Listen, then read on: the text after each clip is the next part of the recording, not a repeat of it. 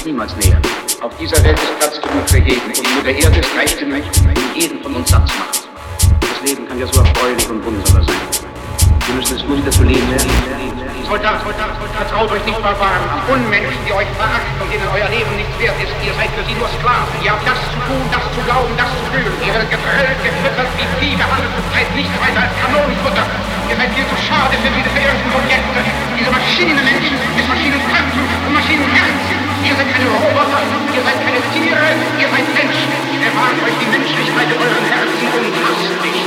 Nur wer nicht geliebt wird, hasst. Nur wer nicht geliebt. Soldat, Kämpft nicht für die Sklaverei, kämpft für die Freiheit, für die Freiheit, für die Freiheit.